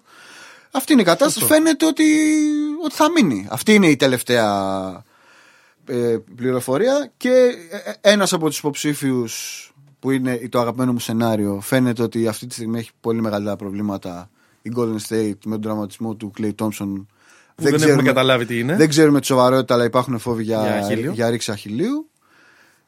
Όπου μάλλον θα είναι και μοιραίο. Είναι μοιραίο γιατί έχει να παίξει 17 μήνες ο Κλέι. Ναι. Και δεν είναι καμία. Άσχημα. Ναι, είναι άσχημη περίπτωση αυτή. Αυτοί εκεί πέρα έτσι πολύ μονολεκτικά. Τον Wiseman τον έχουν πάρει για να τον ανταλλάξουν. Όχι, και να πάρουν βετεράνο ή για να τον αναπτύξουν. Όχι, νομίζω τον πήραν για να παίξει. Για πεντάρι. Τον πήραν για να παίξει. Μάλιστα. Ωραία. Ωραία ανταλλαγή ήταν του Chris Paul. Ναι, πολύ ωραία. Μπασκετική. Ναι. Το περιμέναμε θα φύγει από την Οκλαχώμα για τους λόγους που συζητούσαμε πιο πριν. Δεν ξέρω αν περιμέναμε να πάει στο Φίνιξ. Νομίζω δεν είχε ακουστεί ιδιαίτερα. Είχε. Όχι. Δεν είχε πολύ κυκλοφορία. Η κουβέντα είναι τι ομάδα γίνονται οι Φίνιξ του χρόνου. Είναι μια ομάδα η οποία θα έχει στόχο τα play-off. Δηλαδή να πάει να παίξει play-in παιχνίδι. Ναι. Λοιπόν, είναι μια ομάδα η οποία θα έχει ταβάνει ίσως να πάει στους ημιτελικούς της Δύσης ή γίνονται contenders. Γιατί συζητάμε τώρα για μια πενταδούλα με τον Chris Paul, τον Devin Booker, Cam Johnson, Ayton. Έχει Σάριτς. Και Σάριτς για τεσάρι. Για τώρα, αν δεν κάνουν άλλες κινήσεις. Έχει Bridges. Και τον Bridges. Ας βάλουμε Bridges και Cameron Johnson στο 34. Είναι πολύ ωραία πεντάδα. Κοίτα. Αν, για μένα, εντάξει, το κριτήριο είναι αν ο Chris Paul είναι ο Chris Paul που είδαμε φέτος. Αυτή η ομάδα για μένα είναι πεντάδας. Είναι δηλαδή με δεδομένο, αν τα βάλουμε κάτω. Πεντάδας Δύσης. Ναι. Αν τα βάλουμε κάτω από το κάδρο της Δύσης, των 8 που ήταν φέτος στα play-off, αν φύγει ο Harden και ο Westbrook, που είναι ένα σενάριο, δεν είναι τώρα αν... πιθανόν μάλλον του χρόνου οι Rockets θα κάνουν ένα βήμα πίσω. Η Οκλαχώμα σίγουρα θα είναι ένα βήμα πίσω. Η δεύτερη χειρότερη. Άρα, η Μινεσότα μάλλον θα είναι η τρίτη χειρότερη και όλοι οι υπόλοιποι μάλλον θα ψάχνουν για τα play-off. Ναι. Λίγο πολύ.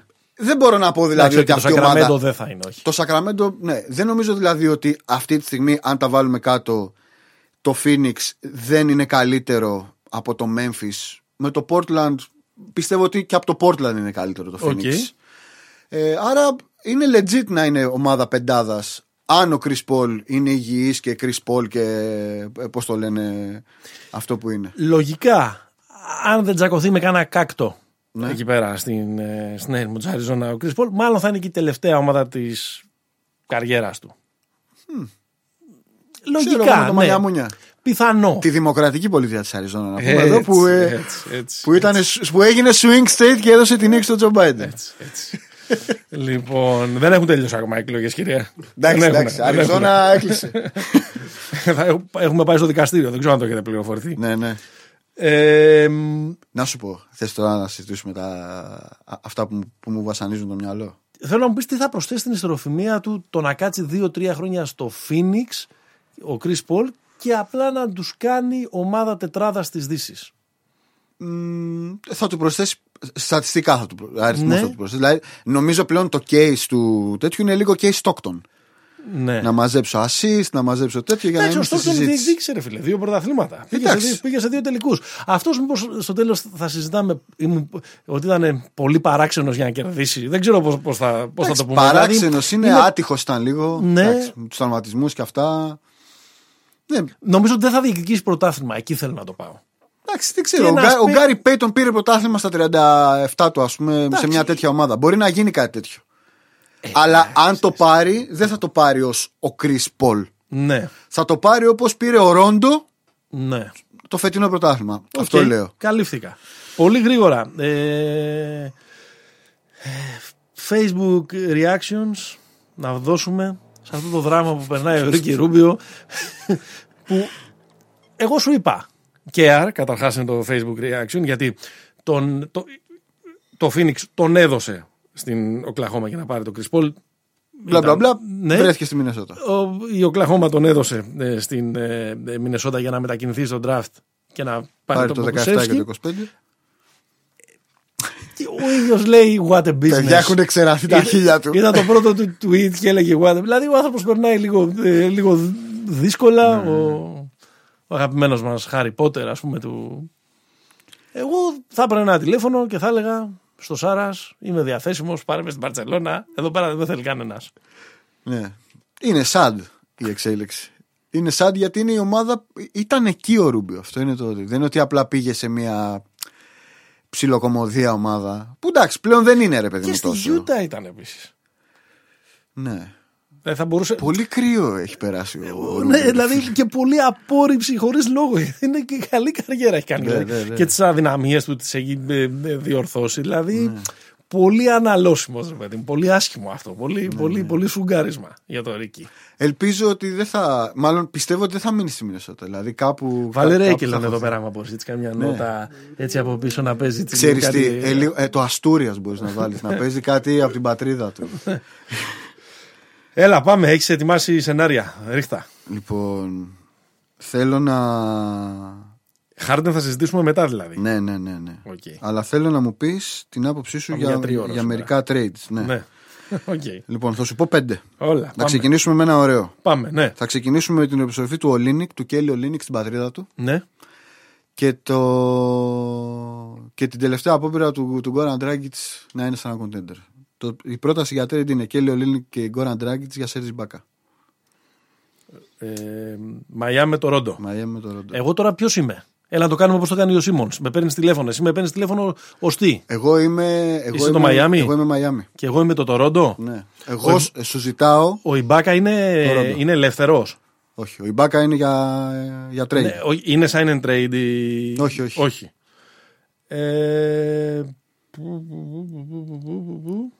Όχι. Όχι. Δεν έχεις αιτιολόγηση. Πούλο, γεια σας. Όχι, πολύ καλός. Ότι πιστεύω ότι είναι. Τον Ντράγκιτς θα πρέπει να τον πληρώσεις. Είναι πολύ λιγότερο υπόπτος όσον αφορά τους τραυματισμούς του ο Ιμπάκα σε σχέση με τον Ντράγκιτς. Για να πάω να φορτωθώ αυτόν τον απίστευτο παιχταρά, ο οποίος το είδαμε όμως μπράκτος πόσο στήχησε στην ομάδα του, το ότι δεν ήταν έτοιμος στους τελικούς. Ας ήταν να τους οδήγησε μέχρι εκεί. Λοιπόν. Ξεκινάω μαλακά. Ναι. Λοιπόν, είμαι ο Τιμ Κόνελι των Denver Nuggets. Ωραία, γεια σου Τιμ. Εντάξει. Λοιπόν, παίρνω τις... Δεν θυμάμαι το όνομα του. Ας πούμε ότι ο Παναγιώτης Μένεγος, General Manager του Washington Wizards. Τα έφερε έτσι η ζωή. Ας το έχω βγάλει. Λοιπόν. Και μάστερ άμα θέλετε να το δείτε. Η πρόταση από την πρωτεύουσα του Κολοράντο είναι η εξής. Ναι. Γκάρι Χάρις, Μάικλ Πόρτερ Τζούνιορ, για να μας στείλετε τον Bradley Beal. Αν το κάνω ως Ουάσιγκτον. Ναι. Όχι. Δεν επενδύεις στο Μάικλ Πόρτερ Τζούνιορ και τον. Πώς τον είπες, και τον Μίκαελ Κόχ. Και τον Μίκαελ Κόχ του Ντένβερ. Όχι, μωρέ, γιατί Δεν θα δώσω και τον. Θες να πουλήσεις πιο ακριβά τον. Δεν θα δώσω και τον Wall για να πάρω τον Westbrook. Mm-hmm. Αυτό που συζητιέται, ας πούμε, μια τέτοια. Δεν ξέρω αν έχει βάση, αλλά έχει συζητηθεί σαν φήμη. Θα δώσω άλλη μια ευκαιρία σε αυτό το δίδυμο που κάποτε θα γινόταν βασιλιάδες. Ναι. Θα δώσω άλλη μια χρονιά να τεστάρω ότι ο Wall μπορεί να γίνει. Με τον κίνδυνο μετά ο Μπιλ να σου βάλει το μαχαίρι στο λαιμό και να τον κάνεις trade για δύο κοτόπουλα και ένα βιτάρα. Δεν μου το έπεσε αυτό. Αυτό, με αυτή είναι η πραγματικότητα όμως. Ναι. Πάντα υπάρχει αυτός ο κίνδυνος με τον Bill. Θα γλυκαθεί με τον John Wall. Ναι. Και όχι μωρέ, δεν νομίζω. Θα αναβιώσει το φλερτ. Δεν νομίζω ότι είναι κάτι. Μπορούμε να πάρουμε περισσότερα πράγματα από άλλες ομάδες που τον ωραίγονται περισσότερο. Και επίσης έχω την εντύπωση ότι παρότι τους έχει καρφωθεί, τον Denver δεν θα τον δώσει τον Porter. Εντάξει, εγώ ρίχνω ιδέες. Θα επενδύσει στον Porter και καλά θα κάνει να επενδύσει. Το πιστεύω. Θα του βάλει μυαλό, θα τον στρώσουν κτλ. Είναι τρομερό prospect νομίζω για να τον θυσιάσουν μετά από ένα χρόνο. Και έδειξε δηλαδή τι μπορεί να κάνει. Okay. Λοιπόν. 2 χιλιόμετρες μέχρι τώρα. Όχι, εγώ δεν λέω ότι θα το έκανα. Κάνω την πρόταση. Ναι. Gordon Hayward. Ναι. Είμαι η Βοστόνη. Είσαι ο Ντάνι Έιντς. Είμαι ο Ντάνι Έιντς. Γκόρντον Χέιουαρντ, Ένες Καντέρ. Ναι. Για Κέβιν Λαβ και Τσέντι Όσμαν. Εγώ είμαι ο Ερντογάν. Ναι. Γιατί άμα είμαι ο Ερντογάν, τον Καντέρ δεν το θέλω. Κάνουμε ανταλλαγή ένα Τούρκο και ένα Λευκό. Λοιπόν, πού είμαι εγώ τώρα, Cleveland. Ναι, εσύ το Cleveland. Δεν θέλω. Όχι, δεν θέλω να είμαι το Cleveland. Είσαι ο. Μου δίνεις Hayward και Καντέρ για να σου δώσω. Kevin Love, Cedi Osman. Ναι. Γιατί πιστεύω ότι ο Kevin Love πρέπει να παίξει στη Βοστόνη μια μέρα. Α, μπράβο. Με πιάσες το φιλότιμο. Αλλά πρέπει να τον πληρώσω κιόλας. Πρέπει να τον πληρώσω κιόλας τον Kevin Love.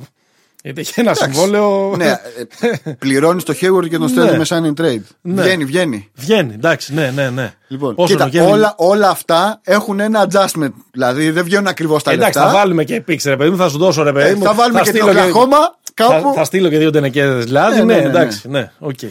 Λοιπόν. Okay, το κάνω πάντως αυτό. Πάμε γενικά ως Βοστόνη τον. Τον δίνω. Λοιπόν. Ανταλλάξαμε δηλαδή. Ρούντι Γκομπέρ. Great White Hops. Όπα. Τον δινείς. Περίμενε. Είμαι λοιπόν ο Νίλ Όλσεϊ, ο General Manager του Utah Jazz. Λοιπόν, θέλει ο τύπος Supermax. Ναι.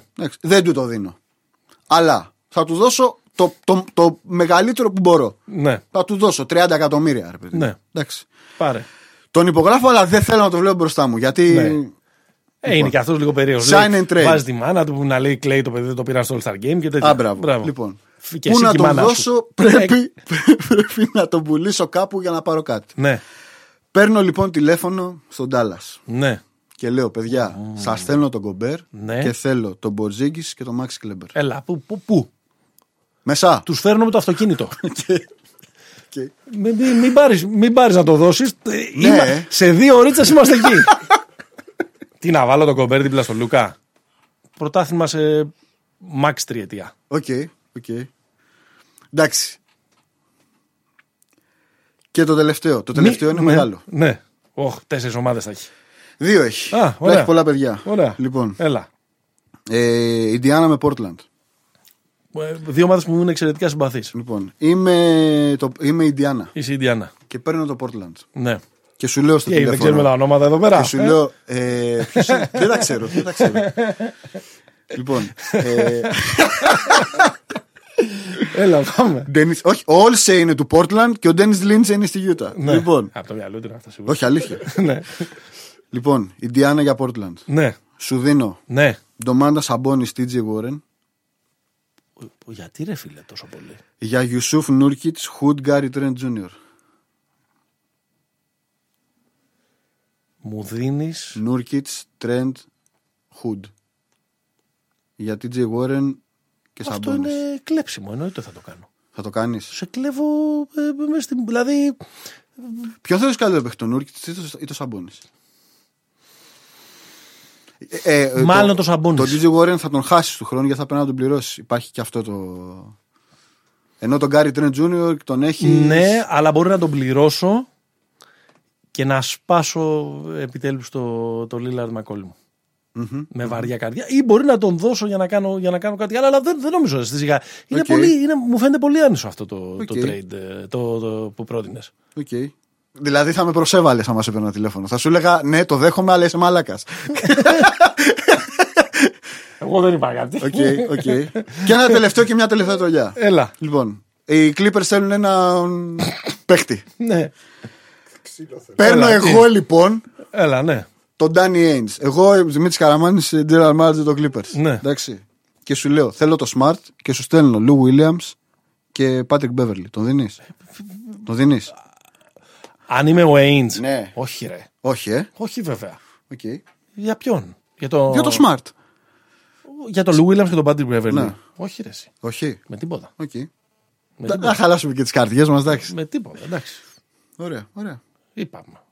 Σε άγγιξε λοιπόν ο Κέβιν Λαβ, κατάλαβα. Σε άγγιξε και ο Γκομπέρ. Ναι, όχι. Το Γκομπέρ βλέπω κάτι λαμπρό εκεί πέρα. Εγώ βλέπω να συνεχίζεται ξανά international πρωτάθλημα, όπως το πήρε κάποτε ο Ντίρκ, πάλι με overseas players κτλ. Μ' αρέσει. Είναι πολύ ωραίο. Το ωραίο είναι Γιάννης Λούκα. Δηλαδή η μπασκετική ονείροξη είναι αυτή. Εντάξει, ναι, είναι φοβερό αυτό. Ωραία, πάμε να συζητήσουμε αυτό που δεν είναι τόσο σενάριο. Και να κλείνουμε σιγά σιγά με αυτό που είναι η ιστορία του James Harden. Mm. Ο James Harden μάθαμε ότι δεν θέλησε να υπογράψει ένα συμβόλαιο, μια επέκταση 103 εκατομμυρίων δολαρίων για 2 χρόνια, που θα τον έκανε τον πρώτο παίχτη στην ιστορία του NBA με ετήσιο συμβόλαιο πάνω από 50 εκατομμύρια δολάρια. Μιλάμε για εξωφρενικά λεφτά. Είπε ότι θέλει να φύγει. Mm-hmm. Από ό,τι μάθαμε από τους insiders του NBA, μόλις το άκουσα αυτό, ο Westbrook είπε: θέλω και εγώ να φύγω πριν μου πείτε ότι θέλετε να με διώξετε. Δεν με απολύετε, παρετούμε. Και υπάρχει μια κουβέντα ότι ο Harden επίσης έχει πει ότι εγώ δεν θέλω απλά να φύγω, θέλω να πάω στο Brooklyn. Ναι. Ή στη χειρότερη στη Φιλαδέλφια. Αυτό είναι ο Harden έχει πει: θέλω να πάω στο Brooklyn. Απλά περιμένουμε θα κάνει μια κίνηση στη Φιλαδέλφια λόγω του έρωτα του Ντάριν Μόρι με τον James Harden κτλ. Αυτοί οι γεροντοέρωτες. Αν ήσουν το Χιούστον, θα τον έδινε στο Harden? Καταλαβαίνουμε ότι. Θα τον έδινα από τη στιγμή που μου λέει θα φύγω, αλλιώς θα σου κάνω το μαγαζί άνω κάτω. Ναι. Γιατί θα τον έδινες μια ώρα αρχίτερα, εννοείς, γιατί αναγκαστικά δεν μπορείς να κρατήσεις κάποιον στη μοντέρνα εποχή. Δεν μπορώ να κάνω σχεδιασμό, δεν μπορώ να κάνω του player empowerment, ας πούμε. Δεν μπορείς να καρφώσεις δεν μπορείς να κάνεις το Harden πάρει Γιώργο Κακόπουλο. Δηλαδή να του κόψεις το μπάσκετ. Και οι τελευταίοι που το έκαναν αυτό ήταν δηλαδή, οι τελευταίοι που στήλωσαν τα πόδια απέναντι στον παίχτη ήταν οι Pelicans, που στην πραγματικότητα για μισό χρόνο ο Davis. Ναι. Ή έπαιζε και είχε 12 πόντους 6 rebound, δηλαδή περπατούσε, ή δεν έπαιζε καθόλου. Ναι. Άρα δεν έχουμε περιστατικό πρόσφατο στο οποίο η ομάδα να πει δεν πας πουθενά, θα παίξεις. Ναι. Με δύο λόγια, γίνεται πάντα του παίχτη. Ναι. Αλλά πάντα του παίχτη πια. Δεν υπάρχει, δηλαδή. Μου τη πάει να ξέρεις λίγο αυτό. Μου βγαίνει έτσι ένα αντιδημοκρατικό. Σου βγαίνει λίγο εργοδοτικός δεσποτισμός. Ξέρω εγώ, ρε παιδί μου, γιατί τώρα. Δηλαδή. Και αυτό που έκανε ο Ντέιβις μου την έσπασε, ας πούμε, στην καημένη Νέα Ορλεάνη. Έχουν περάσει κατρίνες, έχουν περάσει ιστορίες εκεί πέρα. Και έκανε και τον Ντέιβις να κάνει αζάκια. Για να πάμε να πάρει το πρωτάθλημα, βέβαια, μετά. Τέλος πάντων. Άρα. Τον δίνεις, αν είσαι το Χιούστον. Τον δίνεις. Ναι, και βέβαια πας μετά σε ένα. Αλλά τον δίνεις. Δεν τον δίνεις. Αυτό το θέλω να πάω εκεί. Ναι. Άμα είσαι το Χιούστον, δεν σου λέει τίποτα. Δηλαδή, οκ, ψάχνω με το τέτοιο. Ναι, ρε μεγάλε. Δηλαδή, κάτσε. Μπορώ να σε στείλω και στο Σακραμέντο. Έλα, να σου δώσω τα κλειδιά. Δηλαδή, πάρε τα κλειδιά από το μαγαζί, δηλαδή. Κάτσε. Βέβαια και εκεί μπορεί να την μπλοκάρει τη μεταγραφή. Είναι λίγο μυστήριο. Ωραία.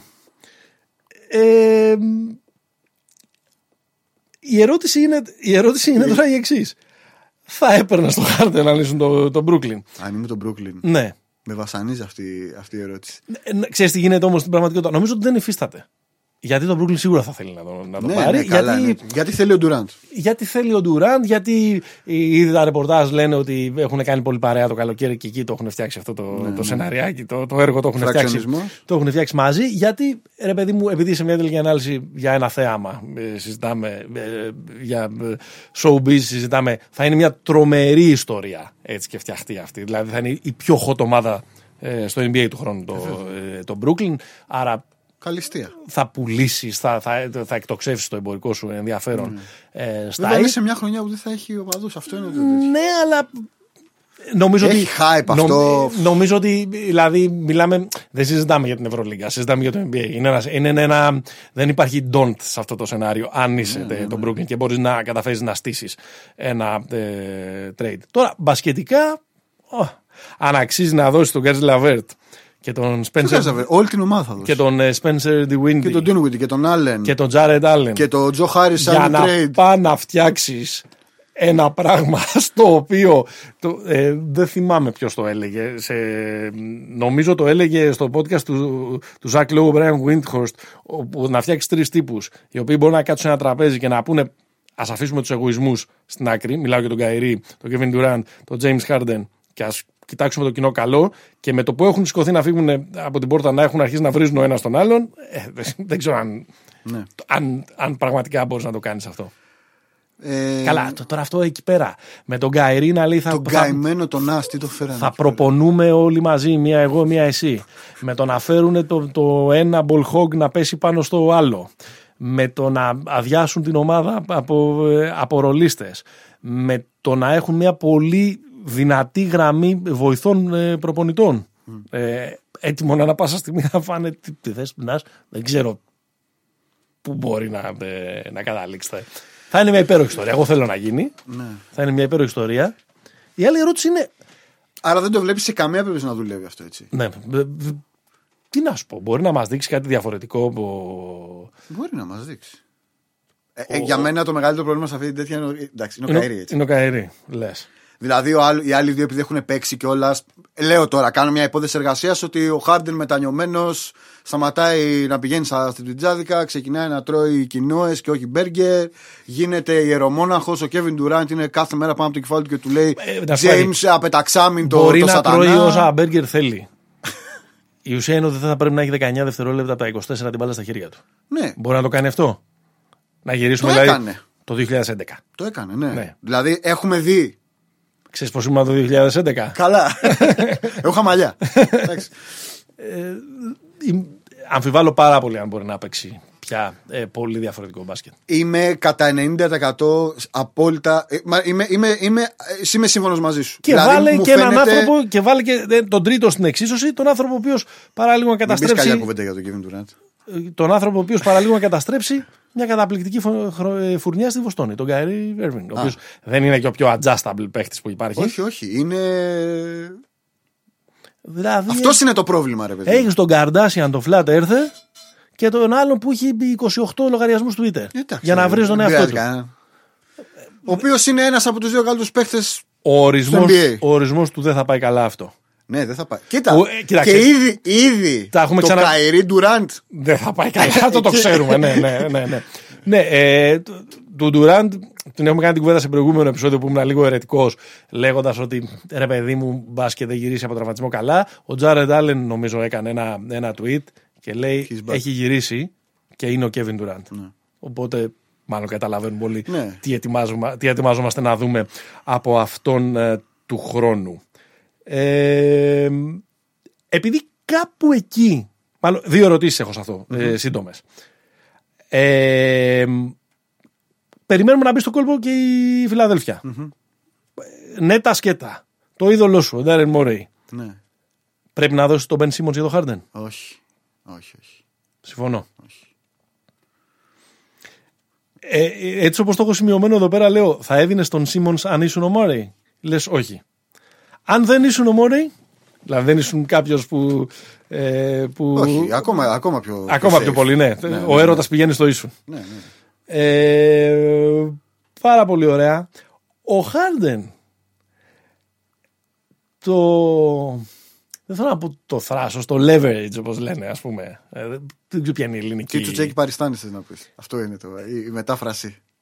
Έχει τα κάκαλα να απορρίψει $103 εκατομμύρια για 2 χρόνια. Δηλαδή, να το κάνει τώρα, τα έχει.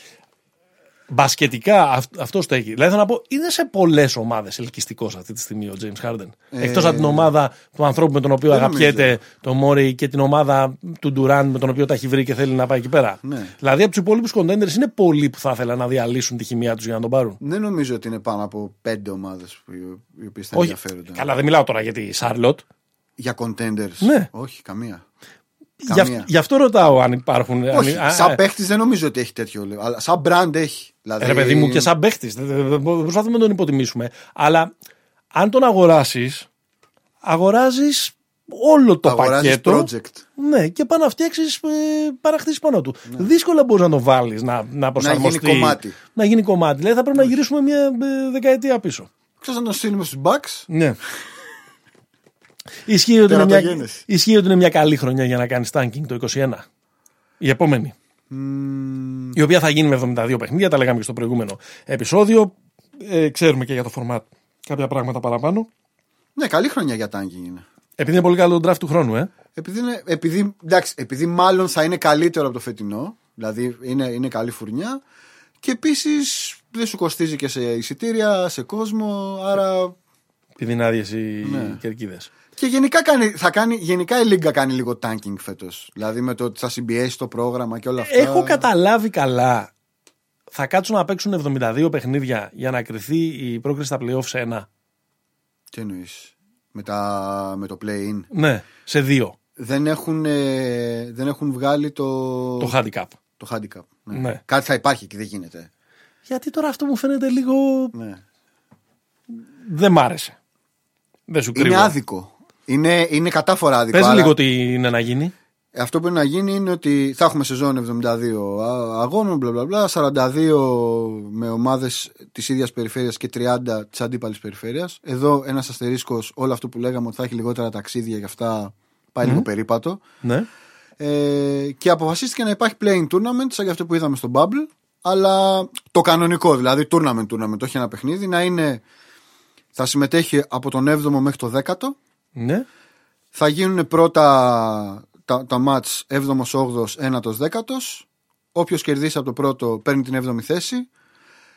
Και ο ηττημένος του 7-8 θα παίξει με τον νικητή του 9-10. Ακριβώς. Και εκεί θα βγει ο. Μετά έχεις παίξει 70 παιχνίδια για να κρυθεί η συμμετοχή σου στα play-off σε ένα. Μου φαίνεται λίγο. Κοίτα, αν το handicap είναι πάνω από 3 νίκες, ναι. Είναι δίκαιο.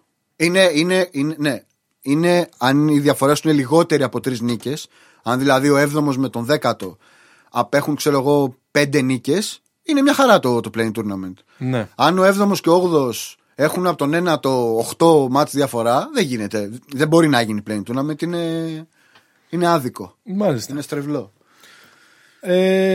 Να κλείσουμε, όχι ευχάριστα. Μπορείς να μου πεις το καλό και το κακό σενάριο για τη ζωή του Ράσελ Ουέστμπρουκ τα επόμενα 5 χρόνια.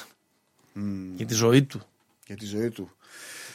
Το καλό είναι ότι έχει εξασφαλισμένα για τα επόμενα 3 χρόνια γύρω στα 40 εκατομμύρια ακάτεβατα. Ναι, σίγουρα. Έτσι. Δεν μπορεί να είναι άσχημα τα πράγματα. Αυτό είναι το καλό. Ναι. Έχει συμβόλαιο με τη Jordan, λανσάρει τα δικά του παπούτσια. Αυτό σημαίνει ότι θα πάει στη Σαρλότ. Εγώ το πίστευα πάρα πολύ αυτό το σενάριο. Αλλά η επιλογή του Λαμέλο. Λίγο το μπερδεύει. Γιατί μωρέ, εντάξει, δεν μπορούν να παίξουν ίσως μαζί. Επειδή δεν είναι και. Εντάξει. Το σκάουτινγκ δεν λέει ότι είναι κάποιος τρομερός σκόρερ να θέλει πάρα πολύ προσπάθειες. Θα θέλει μπάλες όμως. Δηλαδή εντάξει, μπορεί να λειτουργήσει λίγο περισσότερο ως facilitator. Ούτως ή άλλως σε μια Σάρλο το Westbrook θα παίζει 1, 2, 3, 4, 5, 6. Καλά, και ο οδηγός του λεωφορείου θα είναι. 33 πόντους, 17 rebound. Φαντάσει, πρώτο pick and 14 assist θα είναι. Και 12 λάθη. Ναι. Και θα κάνουν 26 νίκες. Όχι. 23 νίκες. Όχι, θα κάνουν 30. Θα κάνουν. Σε 72. Σωστό. Σε 72. Καλά το είπες. Καλά το έκανες το adjustment. Αυτό είναι το καλό. Το κακό είναι ότι. Δεν θέλει κανένας.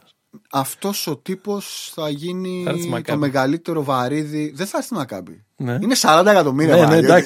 Ναι. Εκτός αν κάποιος, αν γίνει τόσο μισητός και του πεις σου κάνω buyout τα τελευταία 2 χρόνια, πήγαινε στην ευχή του Θεού. Εντάξει. Πήγαινε στην Κίνα.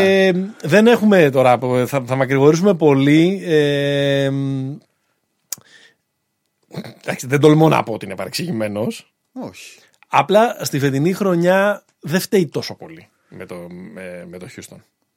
Στα playoff, εντάξει, ήταν και τραυματίας, έπαιξε λίγο μια τέτοια κατάσταση. Έπαιξε καλά όταν πήγαν στο mini ball κτλ. Δηλαδή, πιστεύω τον Κουβάλ, ξέρεις, είναι η ρετσινιά που πια τον έχει υπερβεί. Ναι. Και ξεχνάμε, ας πούμε, ότι πριν από 3-4 χρόνια, ότι τη σεζόν 16-17 ο άνθρωπος έκανε μυθικά πράγματα. Mm-hmm.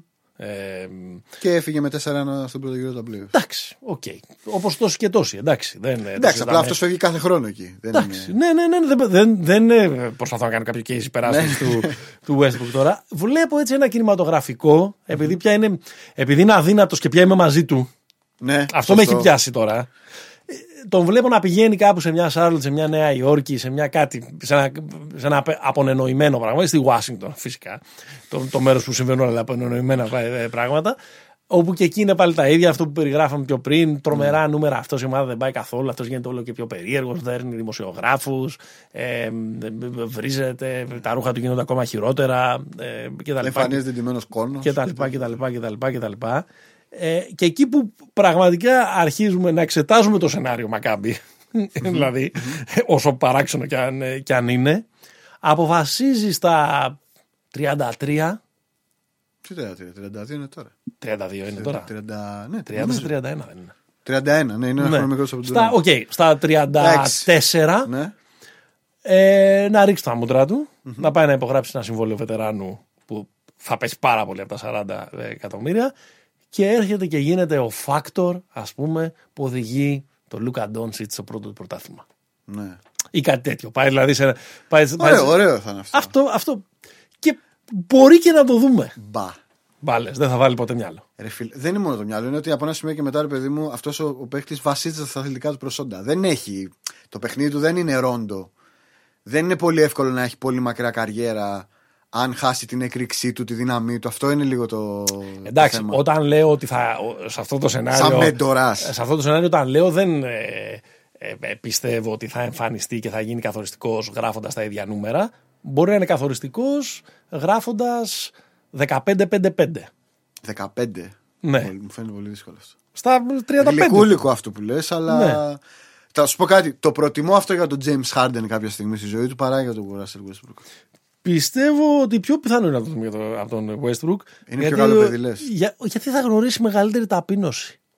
Τη γνωρίζει ήδη. Ναι. Δεν τον θέλει κανένας. Ναι. Ο άλλος λέει: κατουράω τα $103 εκατομμύρια. Αυτή τη στιγμή το Westbrook δεν τον θέλει Washington αυτή τη στιγμή. Ναι. Έχουμε κάτι άλλο? Όχι. Δεν είπαμε τίποτα για την από εδώ πλευρά. Αλλά δεν υπάρχουν και πολλά πράγματα να πούμε για την από εδώ πλευρά. Δηλαδή, ανοίγει, κλείνει. Εντάξει. Έγινε μια εκτενή αναφορά στον Παναθηναϊκό, έγραψε στη σελίδα. Στη σελίδα, να μας ακολουθείτε και στο Facebook και στο Instagram. Εγώ δυσκολεύομαι λίγο να την παρακολουθήσω φέτος στην Ευρωλίγκα. Ναι, με αυτή το ακορντεόν που γίνεται, αναβάλλονται τα παιχνίδια, οι ομάδες έχουν πάντα απουσίες, με αποτέλεσμα να μην είναι ακριβώς αντιπροσωπευτική μέχρι τώρα η βαθμολογία της πραγματικής δυναμικότητας που έχουν. Είναι ένα πρωτάθλημα που δεν είναι πραγματική η εικόνα του μέχρι τώρα και λίγο σε δυσκολεύει να μπεις, ρε παιδί μου, μέσα, να το δεις όπως το βλέπαμε μέχρι φέτος κανονικά, εβδομάδα με τη βδομάδα κτλ. Δεν έχουμε και Ολυμπιακό να συζητήσουμε λόγω των πολλών κρουσμάτων που αυτή την εβδομάδα δεν συμμετέχει στην διαδρομή εβδομάδα. Αναβλήθηκαν τα παιχνίδια του. Αν έχεις κάποια σύντομη παρατήρηση να κάνεις σε αυτά που συζητήσαμε με τον Παναθηναϊκό στη σελίδα εκεί και με τους φίλους, την ακούω, αλλιώς να χαιρετήσουμε. Όχι, δεν έχω. Τα συνόψεις άριστα, ναι μου. Ευχαριστώ πολύ. Λοιπόν. Είναι σοκαριστικό το Παναθηναϊκό που το πόσο είναι κακή η άμυνά του μέχρι τώρα. Ενώ περιμέναμε να πληρώνει την επίθεση. Έτσι. Ναι. Δηλαδή τα πρώτα και με τη Φενέρ το μάτσι ήταν πολύ καλή άμυνά του. Ναι. Και στη Βαρκελόνη δεν πάω πίσω ότι ήταν για τρύπα. Έτσι. Όχι, καλώς ήταν. Νομίζω ότι είναι πολύ κακή εικόνα. Δηλαδή νομίζω είναι χειρότερη άμυνα στις τελευταίες 3 αγωνιστικές. Ναι, με διαφορά. Είναι η δεύτερη χειρότερη σε όλο σε όλη τη διοργάνωση, παρότι νομίζω ότι έχει παίξει καλύτερα από το 2-5 που είναι το ρεκόρ του μέχρι τώρα, δηλαδή το παιχνίδι με τη Βασκόνια ξεκινάει σε λίγη ώρα αφού του βγούμε από το στούντιο, και παρότι δείχνει πολύ καλύτερη εικόνα στην επίθεση από αυτή που περιμέναμε. Δηλαδή φαίνεται ότι η ομάδα έχει δουλέψει, ρε παιδί μου, επιθετικά, βγάζει πράγματα. Τέλος πάντων, θα τα συζητήσουμε περισσότερο. Ξέρεις τι, λέω να σε. Δεν το έχουμε συζητήσει. Θες να δεσμευτούμε από τώρα ότι το επόμενο επεισόδιο θα είναι των ακροατών. Αμέ, του λαού. Του λαού. Δώσε μου τέτοια. Να μας στείλουν πολύ πράγμα και στο Facebook και στο Instagram με μηνύματα. Να μας... Στείλτε μας ερωτήσεις, στείλτε μας σημεία αφετηρίας για συζήτηση, στείλτε μας. Φωτογραφίες από τις διακοπές. Φωτογραφίες από τις διακοπές. Καμία συνταγή. για πονέζικο κέικ που μας έλεγες πριν ή οτιδήποτε. Πράγματα τα οποία μπορούμε να συζητήσουμε, να το κάνουμε με τη μορφή του mailbag που λέμε και στα κανονικά podcast στην Αμερική.